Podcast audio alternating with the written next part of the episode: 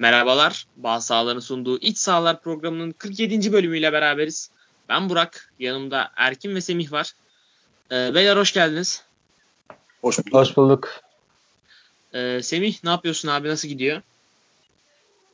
Ya biraz hastayım bu sebepten sesim iyi gelmeyebilir. Şimdiden özür dileyim dinleyicilerimizden. E, 9 haftayı geride bıraktık. Çok zevkli maçlar oldu. Yani derbi bir kenara bırakıyorum. Onun kendi bir havası var. Özellikle kapanış maçında büyük zevk aldık Trabzonspor Başakşehir karşılaşmasında. Aynen öyle abi. O maça da değineceğiz zaten. Ama istersen e, Beşiktaş Galatasaray derbisiyle başlayalım yavaştan. E, Erkin, önce bir Galatasaraylı olarak e, sana sormak istiyorum. E, bu maça Galatasaray tarafından baktığında e, neler gördün? Maçı nasıl değerlendiriyorsun? Abi yani şöyle Galatasaray e, ya ben şey bekliyordum artık hani gerçekten birkaç maç üst üste kötü olunur bir patlaması olur diye bekliyordum özellikle Real Madrid Beşiktaş maçlarında ama hani hoca dün kabul etti bunları ama e, inadının son damlasını çok kötü bir yerde harcadı. Derbi kaybettirdi Galatasaray'a bence. Yani çok büyük bir e, yani değişim gereken takımda hiçbir değişim olmaması ve takımın mental olarak hiçbir şekilde yukarı çıkmaması dün bayağı bir patlak verdirdi Galatasaray'a. Özellikle bazı yabancı oyuncuların Galatasaray'ı çok büyük şekilde zarara uğrattığı görülüyor yani artık yavaş yavaş. Bilmiyorum Galatasaray Mesela çok kötüydü. Beşiktaş Abi direkt Belhanda ile başlayayım. Hani bu kadar e, Belhanda'yı çok vurmak istemiyorum herkes gibi ama Belhanda gerçekten hak etmeye başladı bunu. E, bunun dışında ilk yarıda Nagatomo, ikinci yarı Mariano. Yani ileri çıkıyorlar, geri döndükleri yok. Topları kaybediyorlar sürekli. Beşiktaş kanatlarda zaten çok etkili. E, Caner zaten cezayı kesti dün Galatasaray'a. Hem Galatasaray bir şekilde bir yani yükseliş bekliyordum olmadı. Onun dışında Beşiktaş gerçekten beklediğinden çok daha iyiydi. Belki de mükemmel değildi. E, normal Beşiktaş'ın iyi olduğu zamandaki oyunu yoktu ama dün Beşiktaş beklediğinden daha iyiydi. Her, herkes Galatasaray'ı favori gösteriyordu ama Beşiktaş oyunun bazı bölümlerinde bayağı Galatasaray'ı ezdi yani. Muslera olmasa çok ciddi farklı olabilirdi maçta. Ya, kesinlikle Beşiktaş kendi e, ölçeğinde bayağı iyi maç çıkardı. Ya ben artık ben Galatasaray'dan açıkçası Paris Saint Germain maçından sonra bir e, yükseliş bekliyordum. Ama o Paris Saint Germain maçından sonra da hani o yükseliş gelmeyince açıkçası biraz şaşırdım ve o şey nerede gelecek, o tepki nerede gelecek ben de merak ediyorum açıkçası. E, Semih abi sen nasıl buldun maçı?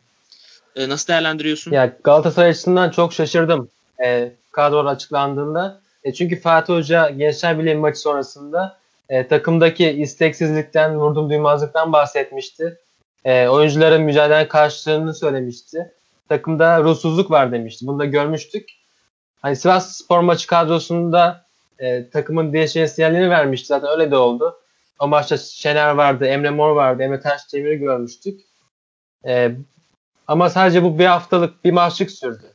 E, derbeye geldiğimiz zaman da değişikliklerin hepsi şeydi e, zorunluydu yani.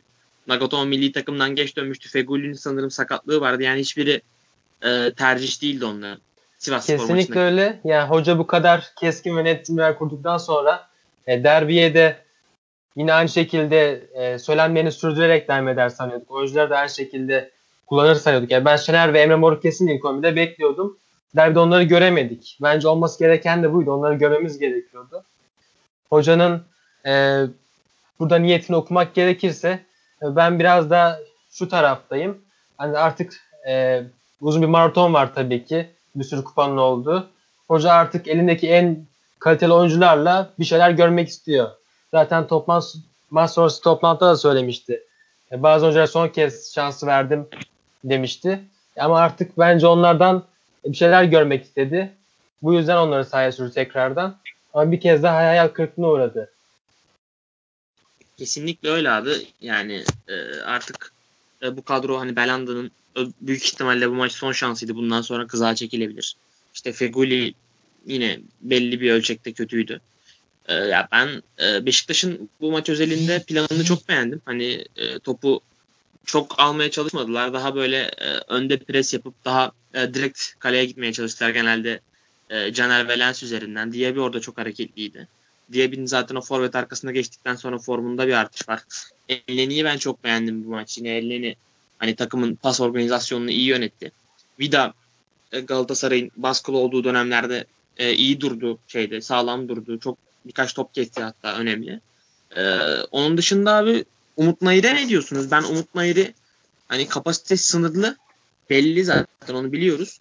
Ama e, çok yani bu maç özelinde oynanabilecek en doğru futbolu oynadı ki hani kalitesizliğini bazı pozisyonlarda çok belli etti ama kesinlikle e, doğru futbol oynamaya çalıştı abi. Elinden geleni yaptı yani. Ne diyorsun Semih? Ya bence çok pozisyon harcıyor. Zaten onu da görüyoruz. İstenen seviyelerde değil. E, reaksiyonlarda geç kalıyor ama golü attı. E, galibiyeti getirdi. Burak Gökgen daha fazla süre alabileceğini de göstermiş oldu. Bu kadar e, el kısıtlıyken, fazla seçenek de yokken ona güvenmek en doğrusu olacak gibi gözüküyor. Bitiriciliği zayıf, e, geliştirmesi gereken çok nokta var. Yani maç 0-0 bitseydi eğer e, en çok eleştirilecek isimlerden biri olacaktı. Galibiyet golü attığı için eksikleri göz ardı ediliyor ama takımın mutlaka bir santrifor ihtiyacı var devre arasında. Mesela ilk poz, e, ilk dakikada çarpazdan vurduğu pozisyon vardı. Lündema'yla e, birkaç kere birebir kaldı. Onu geçemedi ya. Şut pozisyonu yaratamadı kendini. Bunları e, geliştirmesi gerekiyor. Oynadıkça gelişebilecek şeyler. E, ama şu anda e, Burak olmayınca Umut Nair'e tam anlamıyla güvenebilecek mi Beşiktaş taraftarı? E, bunu merak ediyorum ben. Henüz o e, Burak yokken e, herkesin gönlü rahat olacağı bir şekilde Umut'a güvenebileceği bir durum bence ortada yok. Ama tabii ki daha fazla süre alması gerekiyor. Kendini daha fazla geliştirmesi gerekiyor. Kesinlikle abi ya zaten o bitiricilik seviyesi falan hani Beşiktaş'a Beşiktaş'ın istediği seviyeye göre çok e, düşük. Ama e, en azından bu maç özelliğinde elinden geleni yaptı ki zaten hani e, karakteri falan hep konuşuluyor. İyi bir insan olduğu söyleniyor. Gelişime açık, e, çalışkan vesaire. Tabii ama tabii yetersiz yani. Beşiktaş'ta en iyi ihtimalle bence Umut Nayır 3. forvet olur. O da en iyi ihtimalle yani. Kadroda bile ol, olmaması gereken kalitede bir oyuncu ama yine de e, iş ahlakıyla falan bazı şeyleri toparlıyor. E, Kesinlikle öyle. Ya ben istersen şunu ekleyebilirim. Ya maç önünde Beşiktaş tarafında e, işler çok karmaşık hale gelmişti. Çünkü Kasımpaşa kazandı, Denizli Spor kazandı. Onlar kazanınca da Beşiktaş'ın küme hattıyla arasında sadece avaraj farkı kaldı. Eğer Beşiktaş kazanamasaydı yani yenilgiyle ayrılsaydı bu maçta e, Ankara gücü ve Göztepe ile birlikte haftayı tehlike altında bitirecekti. Alınan bu galibiyetin önemi aşırı yüksek. Zaten e, yeni başkan Ahmet Nur Çebi de başkan olduktan sonra ilk açıklamasında Abdullah Hoca'ya güveneceğiz demiş. Ocak ayına kadar kredi tanıyacağız demişti. Abdullah Hoca da kendi açısından çok çok önemli galibiyet aldı.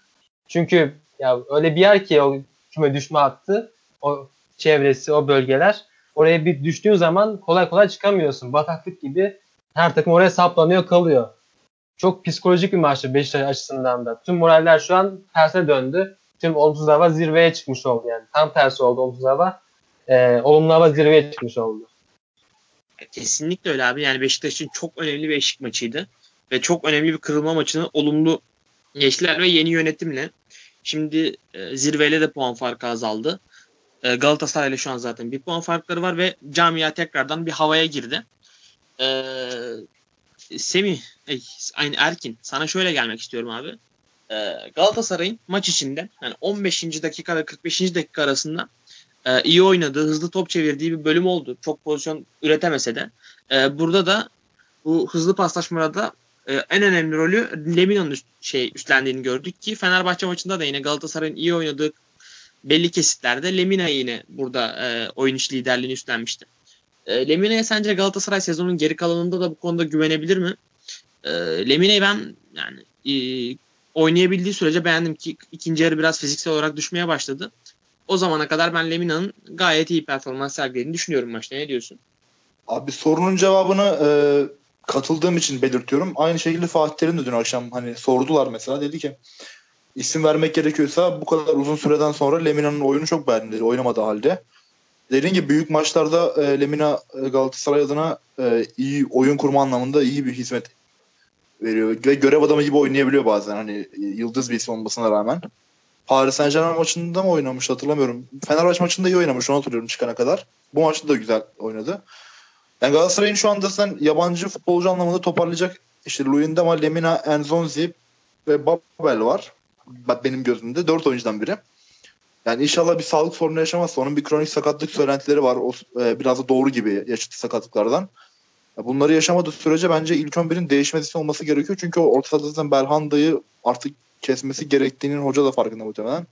Belhanda da kesildiği durumda orta sahada çok daralacak Galatasaray'ın artık alternatifleri. Lemina yani Galatasaray'ın artık kilit isimlerinden biri bence. Kesinlikle öyle ama Lemina'nın da işte şeyi var. Ee, sağlık durumu problemli yani o işte Beşiktaş'ın e, Abdullah Avcı'nın onu sağlık durumundan dolayı almadığı söyleniyordu e, sene başında. E, bakalım e, sağlık durumu idare ederse, sağlık durumu olumlu giderse Galatasaray bence çok şey katar Lemina. Ama tabii Galatasaray'ın hani tek bir oyuncuyla düzelecek problemleri yok açıkçası. Galatasaray'ın hani artık ben Mariano bu maç kötüydü, Nagatomo şu maç kötüydü geçtim. Galatasaray'ın artık yani bu kadro abi yani birbirimizi kandırmayalım. Bu kadro 9 haftada 9 gol atacak bir kadro değil. Bu kadroda hani artık Fatih Terim'i çok ciddi şekilde bence e, eleştirmek lazım. Çünkü yani e, hani herkes birilerine suç atıyor takımda ayrı ayrı ama takımda herkes kötüyse yani e, organizasyonda bir problem vardır ve bu organizasyonun başında da Fatih Terim var. Bilmiyorum yani, Erkin katılır bana? Yani. Katılıyorum. Şöyle katılıyorum hatta. Fatih Terim'in bir huyu var. E, bu biraz e, futbolda bence tehlikeli bir düşünce. E, yani belki size çok saçma gelecek ama Galatasaraylı olduğum için bunu bizim hani taraftar grubundan da ben gözlemliyorum. E, taraftar profilinden. Yani işte yani yardımcı ekibi güven vermiyor. Bu net. Hiçbir Galatasaray taraftarı inanmıyordur yani Ümit Davalan'ın, Hasan Şaş'ın tamam çok seviyorlar. O ayrı bir konu Galatasaray efsanesi. Hem öyle hem saha içinde Belhan da öyle. İşte yani evlatçılık dedik denilen yani ben o kelimeyi kullanmak istiyorum ama öyle bir şeye varıyor iş. Hani bir maç maskeli çıktı geyiği oluyor. Yani çok saçma bir yere vardı konu ama söylemek istediğim şu yani. Fatih Terim fazla vefalı davranmaya çalışıyor. Fazla kazanmaya çalışıyor bazı isimleri ama hani bir yerden sonra gerçekten e, bu kendi teknik direktör imajına da zarar verecek. Galatasaray'a çok büyük zarar verecek gibi görünüyor. Bunu da fark etti bence. Hani dün çünkü açıklamalarından belli yani 17-18 yaşında çocukları bile görebilirsiniz demesi bunun çok büyük bir e, öngörüsü anlamında. Bilmiyorum yani bu dakikadan sonra değişim yapması gerekiyor. Çünkü hani insanlar şunu bekliyorlar. Futbol severler, taraftarlar şunu bekliyor. Sahada e, isminin hakkını veremeyen Belhanda'dansa hani orada çıkıp kendi potansiyelinde, kendi yeteneğinde hatalar yapabilecek bir Atalay Babacan daha çok görmek istiyor taraftar. Fatih Terim'le ve artık Galatasaray'da yapması gereken bu. Daha önce yaptığı şeyler bunlar. Ozan Kabak en son örneği bunun. Yani bu dakikadan sonra artık böyle riskleri alması gerekiyor. Bilmiyorum risk almak mıdır bu? Belki daha iyi olacak, belki daha kötü olacak ama ya bu şekilde gitmediği çok açık. Hani oyun olarak bilmiyorum ama isim olarak e, konuşacaksam değişiklikler şart. Kesinlikle öyle abi yani e, bir şeyler yapması lazım, bir şeyler değiştirmesi lazım. Bu e, oyuncu değiştirmek olabilir. Oyuncular aynı kalabilir, sistemi değiştirebilir. Ya Umut Nayır ya. örneğini verdik mesela. Hani yeteneğinin e, belli sınırda olduğunu bildiğimiz bir oyuncu ama hani o adamın sağ içinde olması takıma bir çalışkanlık e, artısı getiriyor. Yani Galatasaray'da bu yok. Yani geçen hafta konuştuk bunu. Yani şey lazım Galatasaray'da. Oyunda hırslandıracak, oyunu ileri taşıyacak, ateşleyecek yerli futbolcular ya da genç futbolcular lazım. Yerli yabancı fark etmez. Bilmiyorum çok içi geçmiş bir takım var Galatasaray'da şu an. Çok tuhaf yani. Ya ama bu bana çok mantıklı gelmiyor. Yani e, bir takımın hani e, durup dururken yani geçen seneden beri ne değişti ki bu kadar içi geçsin? Yani orta sahada NDI oynuyordu. NDI oynamıyor. Seri veya Lemine oynuyor. İşte e, Forvet'te Cagne vardı. Cagne çok öyle ateşli hırslı bir adam değildi. Yani e, çok bir değişiklik olmadı aslında Galatasaray'da. Yani ben bu senenin şeyini çözemiyorum. Bu sene kesinlikle bir e, yani organizasyon anlamında bir başarısızlık var Galatasaray'da. Bu tek Fatih Terim belki kendi kendine motive edemiyor bu sene. Öyle problem olabilir. Ya ee, tabii Fatih Terim çok formsuz. Onda bir koymuşluk olabilir. Fatih Terim kendi başına Ama da yani. çok ayrı bir konu da. Hani çok fazla başka şeyleri dediğim gibi işte aslında sorun biraz da bundan kaynaklanıyor. Hani madem e, dünkü açıklamalarında söylüyorsun işte hani değiştirilmesi gereken bazılarını değiştireceğim. Hani değiştir artık yani. Kaç maç oldu? 9. hafta geldi ve e, yani şu an Beşiktaş da toparlanıyor. Fenerbahçe asla kötü bir takım değil. Trabzonspor ortada. Başakşehir ortada. Alanya Spor bile sürpriz yapabilir. Hani Galatasaray'ın şu an durumu geçen seneki 8 puandan daha zor bence. Kesinlikle öyle abi. Yani bu sene lig kesinlikle geçen seneden daha zor geçecek. Ki geçen sene ister... oynamıyordu yani. Aynen öyle. E, istersen yavaştan Galatasaray'ı e, kapatalım maç üzerine. Yani bu konu zaten artık her yerde çok fazla konuşuldu. E, Semih sana abi e, şöyle soracağım. Fırat'ın bir sorusu vardı e, şeyde. E, Twitter'da soru almıştık bu program öncesinde. E, Fırat dedi ki Beşiktaş derbi zaferiyle birlikte bir seri yakalayabilir mi? Ne, ne düşünüyorsun? E, Beşiktaş'ın sıradaki maçı Antalya Spor. E, Antalya Spor'un da hafta içi kupa mesaisi var. E, takımdaki as oyuncuların tamamı kadroya alınmadı Antalya Spor'da. yani tüm konsantre Beşiktaş maçına çevrilmiş durumda. E, Beşiktaş'ta derbi galibiyetiyle e, tüm hava olumlu hale dönmüş olsa da ya Beşiktaş'ın ligin en kötü deplasman takımı olduğunu unutmamamız gerekiyor. 4 maçta bir puan alabildi Beşiktaş. Deplasmanların en kötü performansı. E, bu 4 maçta da 3 gol atıldı. Hepsi de son 15 dakikada geldi. 75 sonrasında geldi. E, derbiye de zaten son 9 maçta e, bir resmi maçta galibiyet alarak çıkabilmişti Beşiktaş. E, hani tek maçta bütün hava değişti ama gerçekleri de unutmamak gerekiyor. Yani daha Perşembe gününe kadar e, her şeyin kötü gittiği Beşiktaş vardı. E, Beşiktaş'ın şansı da e, lige en iyi giriş yapan takımlardan e, biriyle karşılaşmak olacak. Yani gelecek 5 maçta Beşiktaş'ın en büyük şansı ne dersek e, ligin en iyi takımlarından biri oynamayacaklar. Yani bu bölümde Sivas yok, Yeni Malatya Spor maçı yok, Başakşehir maçı yok, Dört Büyüklerin maçı yok. Aynı öyle. E, çünkü takım çıkış arıyor. Çok da eksik var takımda. Hani e, Abdullah Avcı için harika fikstür var gelecekte ama e, ben hiç kolay olacağını düşünmüyorum seri yakalamanın. E, iç sahada seri yakalayabilirler ama dış sahada çok kötü bir Beşiktaş görüyoruz. Hiç kolay değil. Bunu bu kadar kısa sürede tersine çevirip e, iyi bir şekilde bu dönemi atlatmak hiç kolay değil. Ya abi Beşiktaş bu maç maç özelinde Abdullah Avcı'nın planını beğendim, beğendiğimi söyledim. Ama hani bu planla e, bir Anadolu Anadolu takımıyla oynadığı maçı domine edebilir misin? Zor.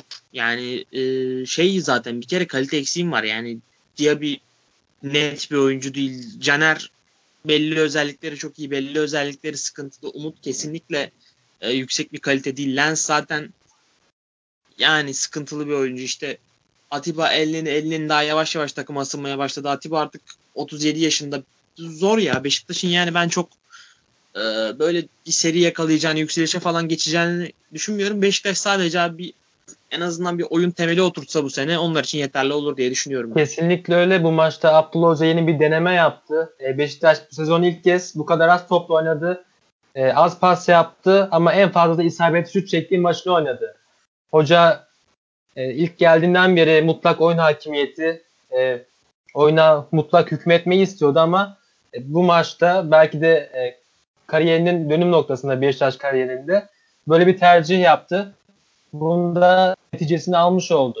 Ya çünkü elindeki oyuncular o mutlak oyun ve pas hakimiyetini yapabilecek isimler değilse e, yaratıcı oyuncuların yoksa pas atma konusunda sen de buna göre bir plan kurman gerekiyor. Abdullah Avcı e, bu konuda çok doğru bir hamle yaptı bu Galatasaray maçında.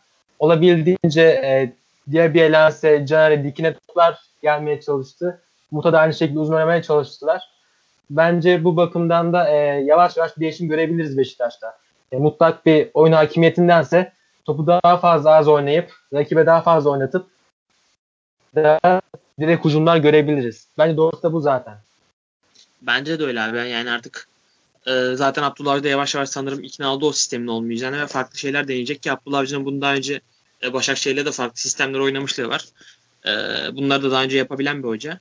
Yani sadece Abdullah Avcı topa sahip olma oyunundan ibaret değil. Yeni e, nesil yeni nesil gençlik öyle sansa da e, Abdullah Avcı'nın e, Başakşehir'deki son 3 senesi 4 senesinden önce baya baya kontra takımıydı. Yani İstanbul Büyükşehir Belediye'ydi o zaman daha Başakşehir olmamıştı. Abdullah Avcı o oyunları da oynatabilen bir hoca yani repertuarında onlar da var. Ee, maç, maçla ilgili eklemek istediğiniz başka bir şey var mı? Maçla ilgili yok tabii. Abdullah Avcı ile ilgili bir şey söyleyeceğim. Ee, sanırım dünkü maçla beraber e, yani çok ciddi bir e, soluk yakalayacak gibi. Çünkü e, Beşiktaş Avrupa'da sanırım eğlenecek yani. Bu dakikadan sonra Braga ve Wolverhampton deplasmanları çok zor. Ve ikinci devre dediğiniz gibi hani daha rahat bir fikstürde haftada bir maç oynayarak bir de taraftarın beklentisi artık şekillenecek. Yani sezonun ortasından sonra e, çok üst ya da alt bir seviyeye gelemez takım. Belli bir standartta gider. Hani bu seneyi eğer bu şekilde atlatır ve çok da ciddi bir hayal kırıklığı yaşatmazsa bir dahaki sene Abdullah Avcı iyi olabilecek gibi görünüyor. Benim görüşüm bu. Kesinlikle öyle. E, Semih senin var mı abi eklemek istediğin bir şey? Yok hayır. E, isterseniz Başakşehir Trabzonspor maçına geçelim. E, Başakşehir Trabzonspor maçı bayağı keyifli maç oldu. Yani keşke yani Fenerbahçe Galatasaray maçını değil de bu maçı pazarlasaydık e, dış ülkelere o kadar güzel maç oldu. Ben çok beğendim. İki, tara hani iki tarafın da hücumları, hücum oyuncuları çok kaliteliydi. Savunmalar için belki aynı şeyi söyleyemem. Ama çok kaliteli hücumlar izledik. Sahada çok yetenekli oyuncular vardı ve yani iki tane oynamaya oyun takımını oynatmaya çalışan teknik direktör böyle yenilmekten korkmadan hani e, yenilmeyeyim derbilerdeki mantıklı değil de daha böyle oynamaya yenmek için çıkan ilk teknik direktörün mücadelesi. Çok keyifli bir maç oldu. E, Semih seninle başlamak istiyorum. E, bu maçla ilgili senin dikkatini çeken noktalar nelerdi? Ya Başakşehir çok önemli bir süreci geçiriyor şu anda. E, Rizespor maçıyla yükselişe geçmişlerdi. E, takımda taşla yerine oturduğunu söylemiştik o zaman da. Bir takımın yükselişe geçmesini de bekliyorduk hepimiz. E, tam her şey iyi giderken de Alex için sakatlığı geldi. E, omuzunda bir sakatlığı var. O yüzden forma giyemiyor. E, onun yokluğunda da hoca orta saha kurgusunda Azbuke'yi, Mahmut'u, İrfan'ı kullandı bugün. Bu konuda Okan'ın Okan hocanın eli çok güçlü. Çünkü merkezden çok rahat fırsatlar yakalayan e, orta sahası kuvvet takımlara karşı Azbuke, Mahmut, İrfan orta sahası kendinden daha alt düzey bir takıma da e, Mahmut ya da Azubuke, İrfan, Alexic orta sahasını tercih edebilir. Yani elinde çok fazla alternatif var. Her maç farklı bir kurguyla çıkma şansı var hocanın bu yüzden de. E, Azubuke, Mahmut, İrfan merkezine karşı da üstünlük kurabilecek çok az orta saha var bence Süper Lig'de. Merkezi bu kadar kusursuz kapatan bir takıma karşı, e, böyle bir organizasyona karşı merkezden verkaçlarla girip ya da arkaya savunma arkasına pas atabilmek hiç kolay değil. E, rakibi bozmak için bir oyunu genişletmeniz gerekiyor ya, ya da e, oyunu kanatlar açmanız gerekiyor ki e, oyuncular biraz daha genişlesin, boşluğa yaratsın. Ya da ani kanat değişimlerine ihtiyacımız var. E, Trabzon'da bugün biz bunları çok az görebildik. Çok az görebildiler. Hatta ilk 35 dakika şut da çekemediler. E, sonra 11 saniyede o müthiş bir karangol vardı. E, 4 şutun çekildiği. Bunun sebebini de bence e, rakibin geriye dönemeden Trabzon hızlı hücum yapması sağladı. O pozisyonu hatırlıyoruz. Uğurcan hemen oyunu başlatmıştı. İlk kez hızlı hücum girişimi gördük Trabzonspor'da o pozisyonda. Ve 10 saniyede toplu zaten e, rakip kaleye gitti. E, Başakşehir'e karşı oyunu ağır şekilde hareketlendirip rakibin geri dönmesine olanak sağlarsınız zaten. Onlar da sete döndüklerinde onlara bir karşı üstünü kurabilme şansı çok düşük kalıyor. Bugün zaten biz bunu gördük. Bu kurguda Başakşehir'e karşı ancak onları genişleterek, hızlı oynayarak, kontrol yaparak şekillerde pozisyonlar bulabilirsiniz. E, bence e, Trabzon açısından olumsuz nokta buydu. Bence doğru kurguyu göremedik bugün Başakşehir deplasmanında. Evet ama e, Trabzonspor'un da bayağı önemli eksiklikleri var. Eksikleri var yani. Yani Ekuban, Abdülkadir Ömür yetmezmiş gibi Mikel. E, bir de parmak da sakatlandı bu maçta. Yani Kamil Ahmet Çörekçi Doğan Erdoğan Sosa orta sahasıyla çıktı maça. Yani Trabzonspor bence bu kadroya göre e, Başakşehir deplasmanında bayağı iyi iş çıkardı aslında. Karakter de koydular yani maça. Tabi buna da Hüseyin'in performansı eklenince ya Hüseyin'i bence çok kötü maç çıkardı ya. İki golde de kusuru var. Ee, Başakşehir'in ilk ilk geri yakaladığı iki net fırsat vardı. Ee, gol olmayan pozisyonlarda. Ya Başakşehir özellikle onun üstünden kurguladı pozisyonları. Zaten genellikle sağ kanattan geliyorlar. Ee, Kayseri Visca tarafından geliyorlar. İrfan da oraya sokulup Verkaçlar'la karşı karşıya kalmıştı. Ee, sonrasında Vizca'ya son markasına pas atılmıştı. Bir topla direkten dönmüştü. Onun üstüne ben orada net olarak yani Hüseyin'in e, üstünden gitmeyi e, maç önü planları arasında konuştuklarını anladım zaten. E, zaten e, ikinci golde de son markasına pas atılmıştı. Orada da araya giremedi Hüseyin'i. Ya bence Trabzon seviyesi için çok yetersiz bir savunma oyuncusu. Bugün bence bunu çok net gördük. Kesinlikle öyle yani. Hüseyin biraz ve golde falan da Uğurcan'la Hüseyin'i bayağı yaktılar Trabzon'u ya. Trabzonspor kazanabilirdi bu maçı son dakikalardaki atraksiyonlarla ama.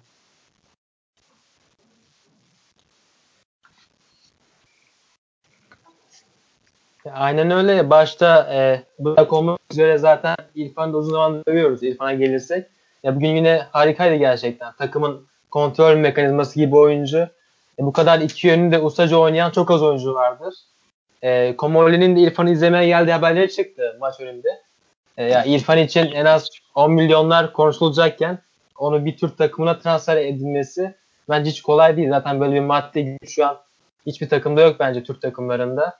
E, olsa bile zaten biz uzun zamandır söylüyoruz. İrfan'ı Avrupa'da görmemiz gerekiyor.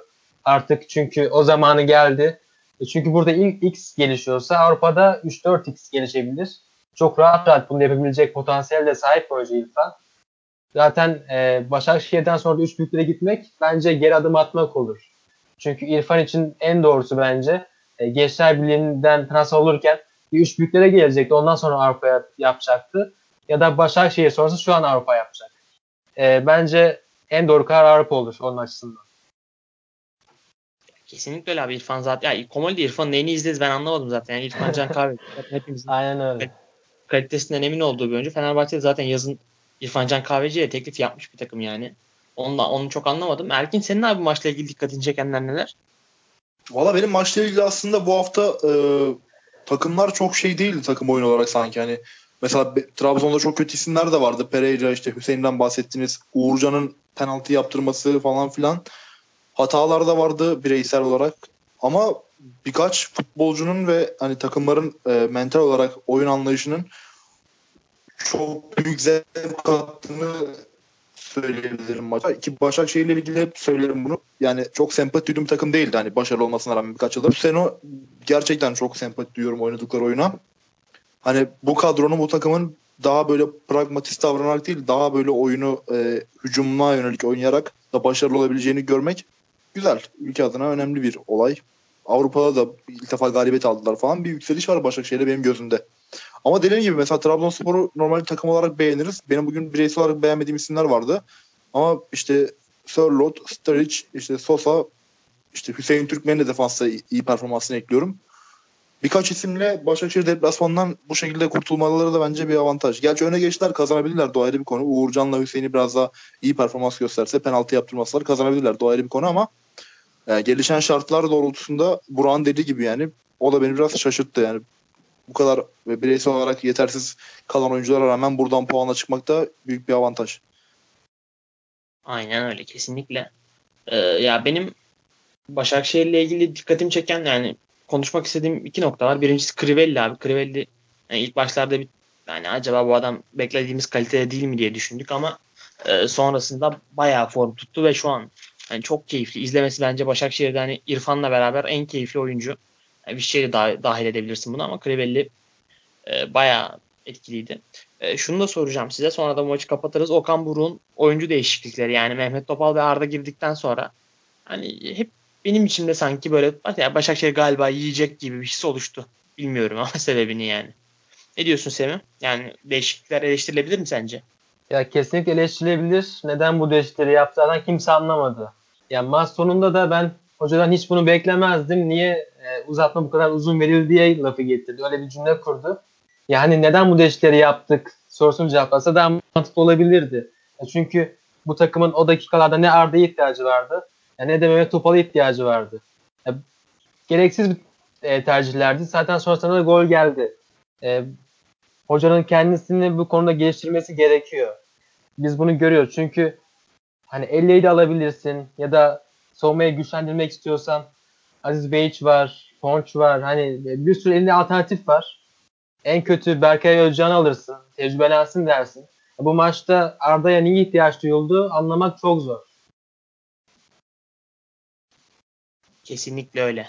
Ya e, yani ben de anlamadım ama Mehmet Topal görünce zaten artık benim yani Fenerbahçe zamanlarından tüylerim ürperiyor ya. Yani hele o driplingleri işte sağ içinde böyle artık Mehmet Topal elini ayağını gerçekten kontrol edememeye başladı. Yani yaş oldukça koordinasyon falan kayboldu. Ben artık gerçekten Mehmet Topal'ı izlemeye çok tahammül edemiyorum ya yani. E, biraz şey bir yorum ama bu subjektif bir yorum ama gerçekten e, Süper Lig'de izlemeyi en sevmediğim oyuncu. E, yani çok haklısın. Ben istersen şunu ekleyeyim Mehmet Topal konusunda. E, bu sezon 5 maça çıktı. Yani normalde biz onu e, daha yüksek yüzdeyle görürüz ama performansı gerçekten çok aşağılara düştü. Hani sadece e, %85 ile pas atabiliyor bu sezon. Bunun normalde %90'ları geçiyor olması lazım. Bu sene ciddi bir düşüş var her, her anlamda Mehmet Topal'da. Kesinlikle öyle. E, var mı abi maçla ilgili eklemek istediğiniz, değinmek istediğiniz başka bir nokta? Yok, benim yok. Benim. E, o zaman yavaştan Fenerbahçe Konya Spor maçına geçelim. 5-1'lik bir galibiyet. E, Fenerbahçe için mesaj maçı oldu. Gerçekten güzel bir iç saha galibiyeti. E, ben biraz e, maçın değerlendirmesiyle başlayacağım.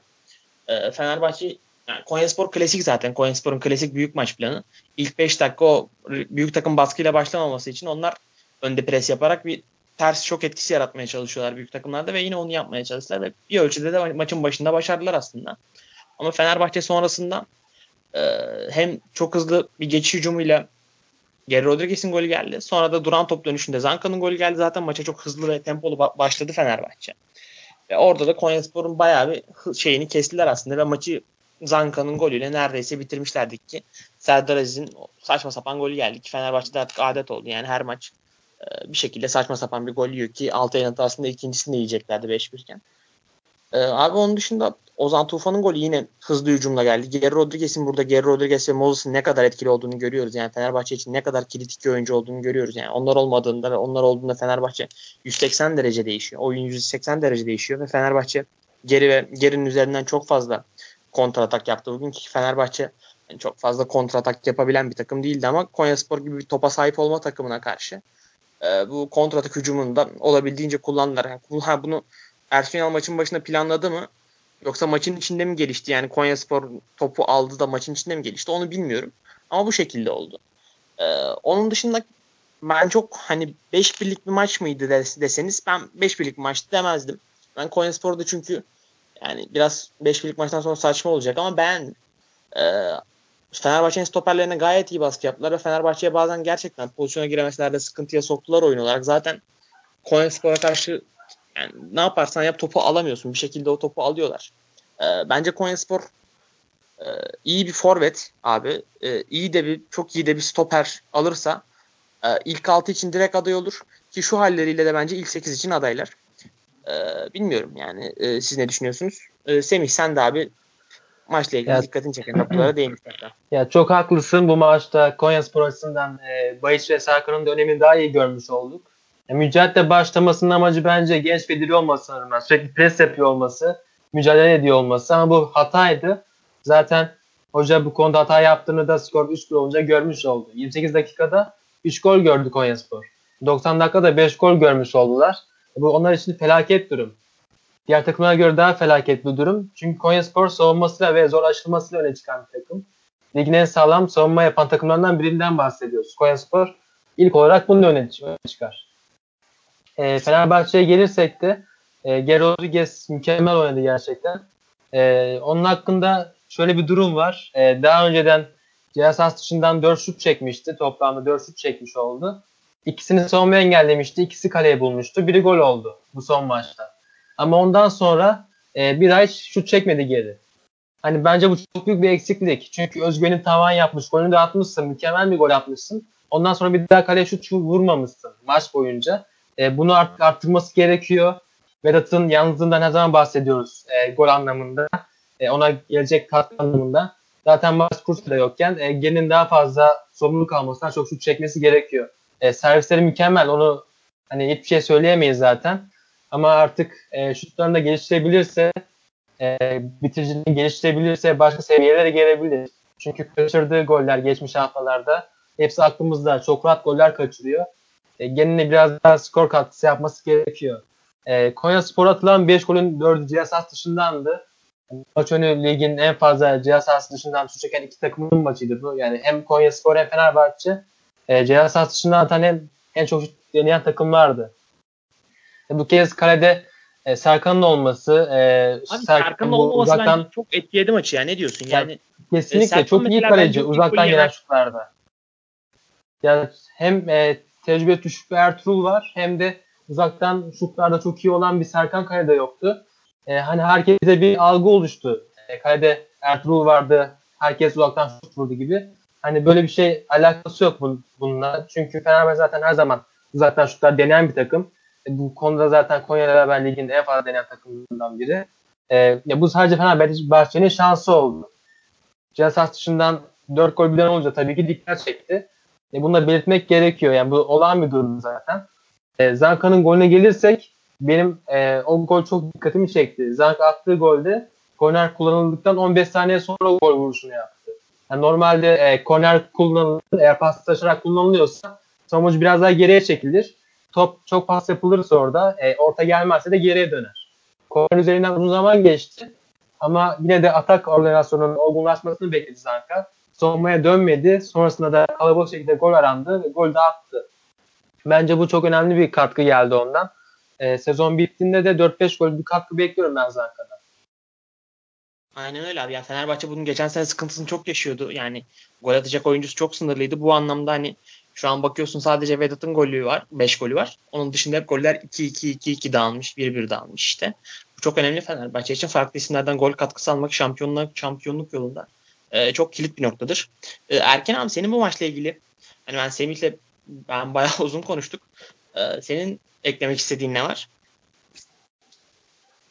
Abi ben maçı e, tamamını izleyemedim. E, hatta sonra tekrar Biraz daha genel konuşacağım abi. Şu var ben şeyi merak ettim. 5-1 biten maçtan sonra gerçekten sizin de dediğiniz gibi ben Konya Spor'un nasıl 5-1 yenilecek kadar gol sonra da baktım harbiden de aslında 5 gol yiyecek kadar net pozisyon vermemiş Konya Spor.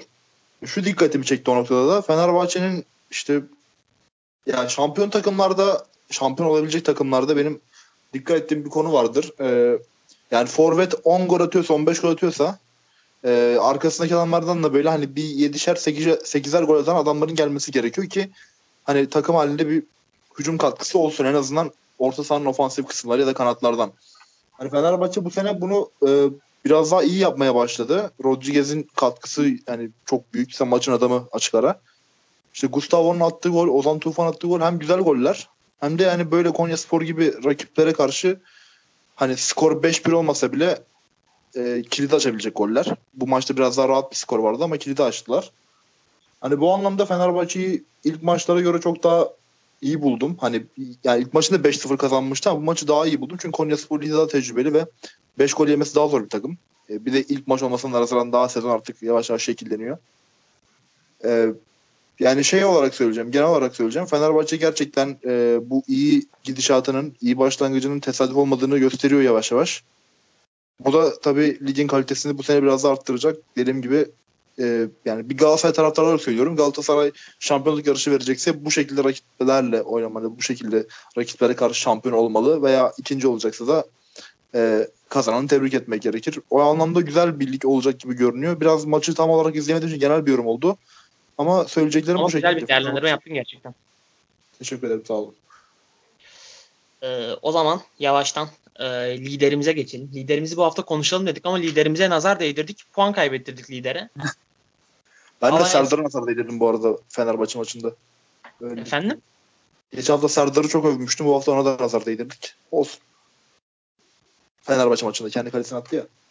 Ha, aynen abi ya sorma. Ama şey e, ben sakatlandı sanmıştım onu bir de ama sakatlığında ciddi bir şey yokmuş. Tedbir amaçlı çıkarılmış. Onu da buradan belirtelim. Ee, isterseniz son kez bir e, Alper konusunda e, değinebilir mi isterseniz? Ona bir ek yapabiliriz. E, çünkü Buyur herkes e, ona bir tepki gösterdi. Yani neden Alper öne girdi? Elde o kadar farklı oyuncular varken diye. Ya bence hoca burada bize bir mesaj verdi. E, Alper'i Deniz'in, Tyson, Ferdi'nin önünde gördüğünü bize ilan ettiği gibi geldi bana. Niye okumak gerekirse. Çünkü e, skor rahat durumdayken Alper aldı. Onda da artık e, sözleşmesi de devam ediyor zaten. Hem maaşını azalttı hem de uzattığı için Alper e, uzun yıllarda Fenerbahçe olacak gibi gözüküyor. Onda bence hoca yavaş yavaş katkı bekliyor. Bir performans bekliyor. E, ben bunu işaret olduğunu düşünüyorum. Çünkü artık e, Miyazaki'nin hiç göze giremediğini ve giremeyeceğini de görüyoruz. Asla hoca denemiyor onu. E, zaten istenen seviyede değil. E, bir maçta ikinci yarı almıştı. Son dakika çıkarılmıştı. Maçta gözden iyice düştü. Zaten Ferdi'nin olayı da e, şu an Ferdi de gözden düşmüş gibi gözüküyor. Tam belli oldu. Zaten iki takıma gönderildi. Artık kadro da giremiyor. Alper'in alınması bence böyle bir mesaj içeriyor. Çünkü hoca ondan sanıyorum artık yavaş yavaş katkıda bekliyor. Ya abi e, ya Mehmet Ekici kaybedildi bu transfer döneminin sonunda. Çok saçma bir şekilde benim hiç anlamadığım bir şekilde ki bu takımın bence ilk üç rotasyon oyuncusundan biri olması gerekiyordu Mehmet Ekici'nin. Onun nasıl kaybedildi ben hala aklım sırrım ermiyor. Ve Fenerbahçe hani bu rotasyon, rotasyonsuzluk yüzünden problem yaşarsa o Mehmet Ekici kararına ben tekrar döneceğim. Çünkü ben o zaman da çok eleştirmiştim. Hala Mehmet Ekici kararını hiç anlamadım. Zayt gözden düştü dedin abi. Zayt gözden düşmedi. Zayt göze hiç girmediği için hani düşme gibi de çok bir durum olmadı.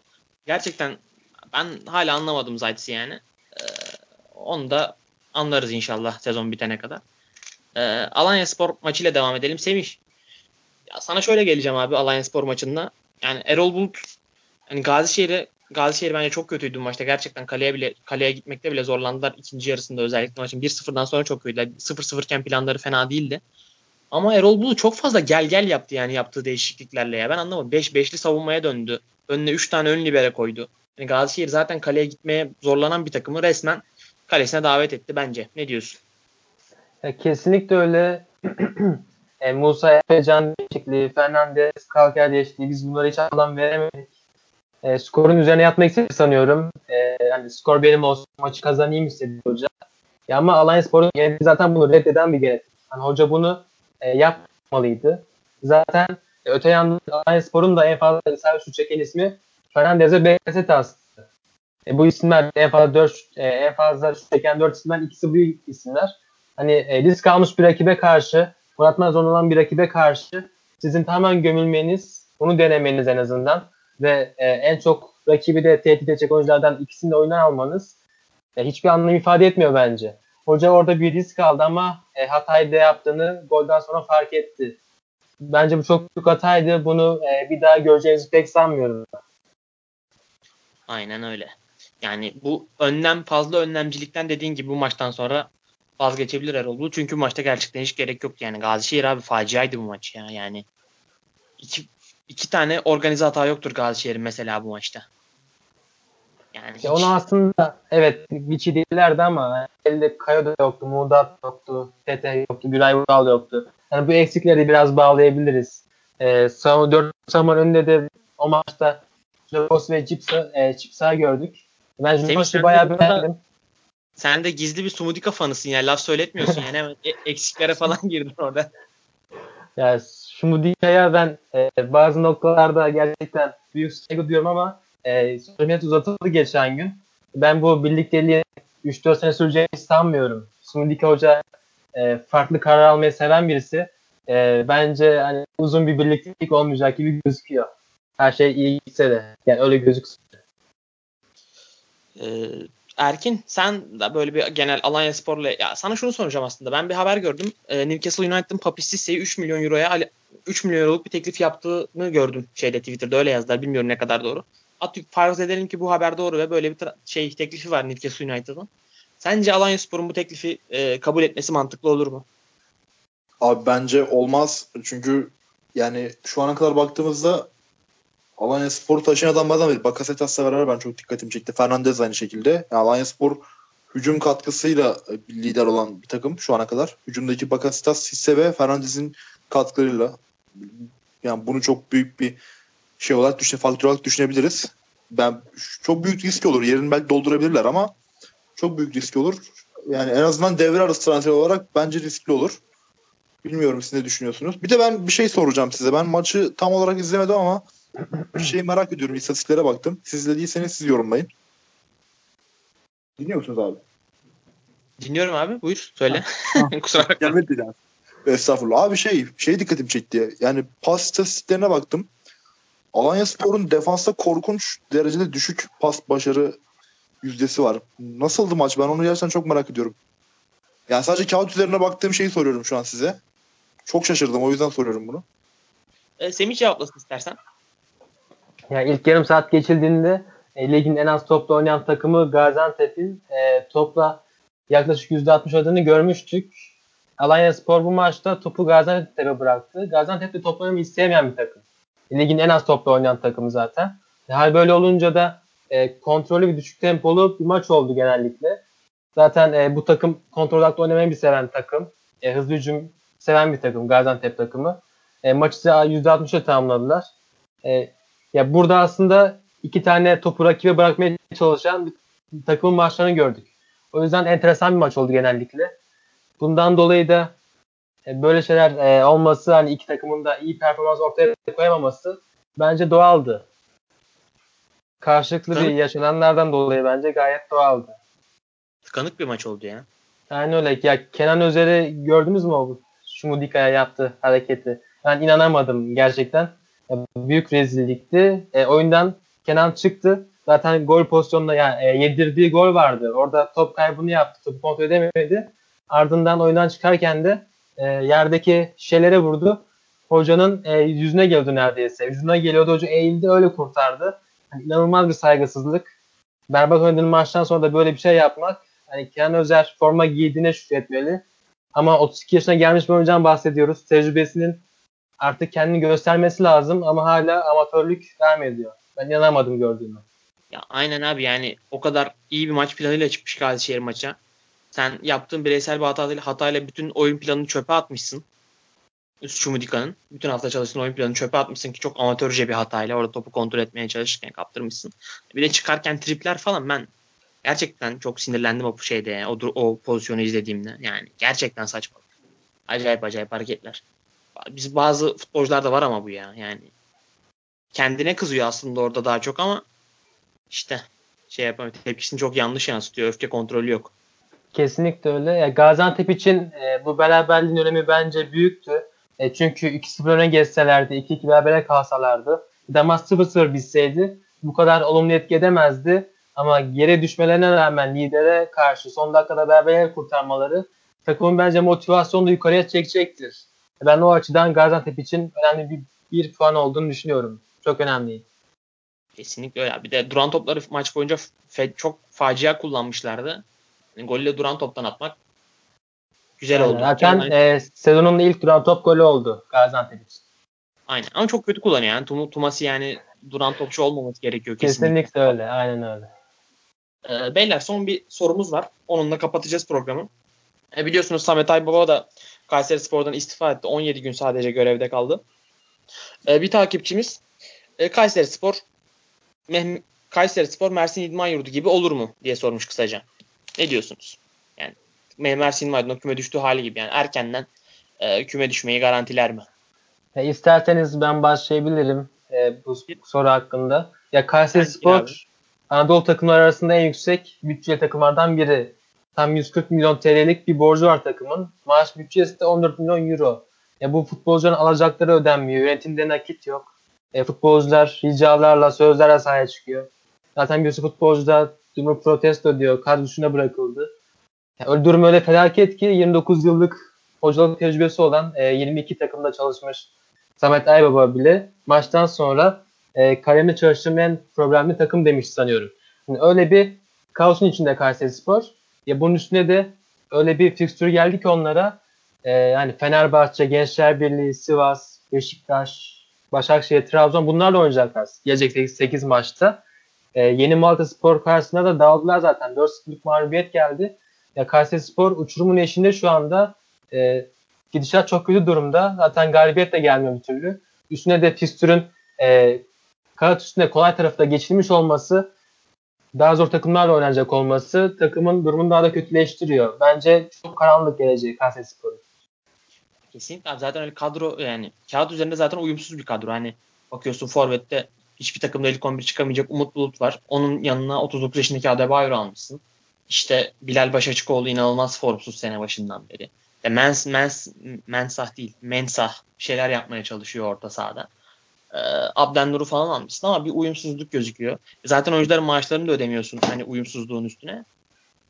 Bayağı enteresan bir tablo yani. Çok merak ediyorum. Ben olumlu bir şey çıkma ihtimalini zor görüyorum artık buradan. Bir mucize olmazsa çok yani Beşiktaş Ahmet Nur Şebi'nin gelmesi gibi bir şey olmazsa Kayseri Spor'un şeyi bayağı sıkıntı olacak. Ya sen ne dersin Erkin?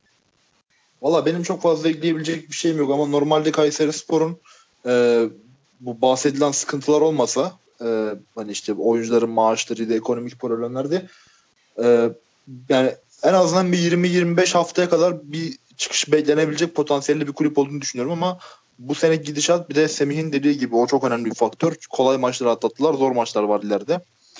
Ee, bilmiyorum zor gibi ya. Yani çok zor. Hatta dediğim gibi bu sefer 20-25. haftada bayağı dibi boyulacak gibi görünüyorlar. Ama yani Aynen. Sizin söylediğinizden farklı çok fazla bir şey söyleyeceğim bir şey yok. Aynen öyle. Fenerbahçe maçında ama bayağı bir asılabilirler çünkü hani böyle maçları çıkış maçı olarak görebilir bu tarz takımlar. Ama tabii bilmiyorum yani öyle bir yönetimde şu an bir birileri var mı takımla ilgilenen? Yani şu an takımın başında teknik direktör yok. Kim gelecek, ne olacak, ne edecek hiçbirini bilmiyoruz. Kocaman bir soru işareti.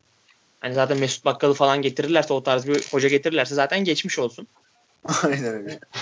Ya piyasada piyasada hoca da kalmadı aslında çok fazla. Hikmet Karaman var. Hikmet Karaman da zaten bu takımdan ayrıldı. Hani Samet Aybaba Gençler Birliği'ne gidecek diyorlar. Mustafa Kaplan istifa etti. Belki Mustafa Kaplan buraya gelir. O olabilir.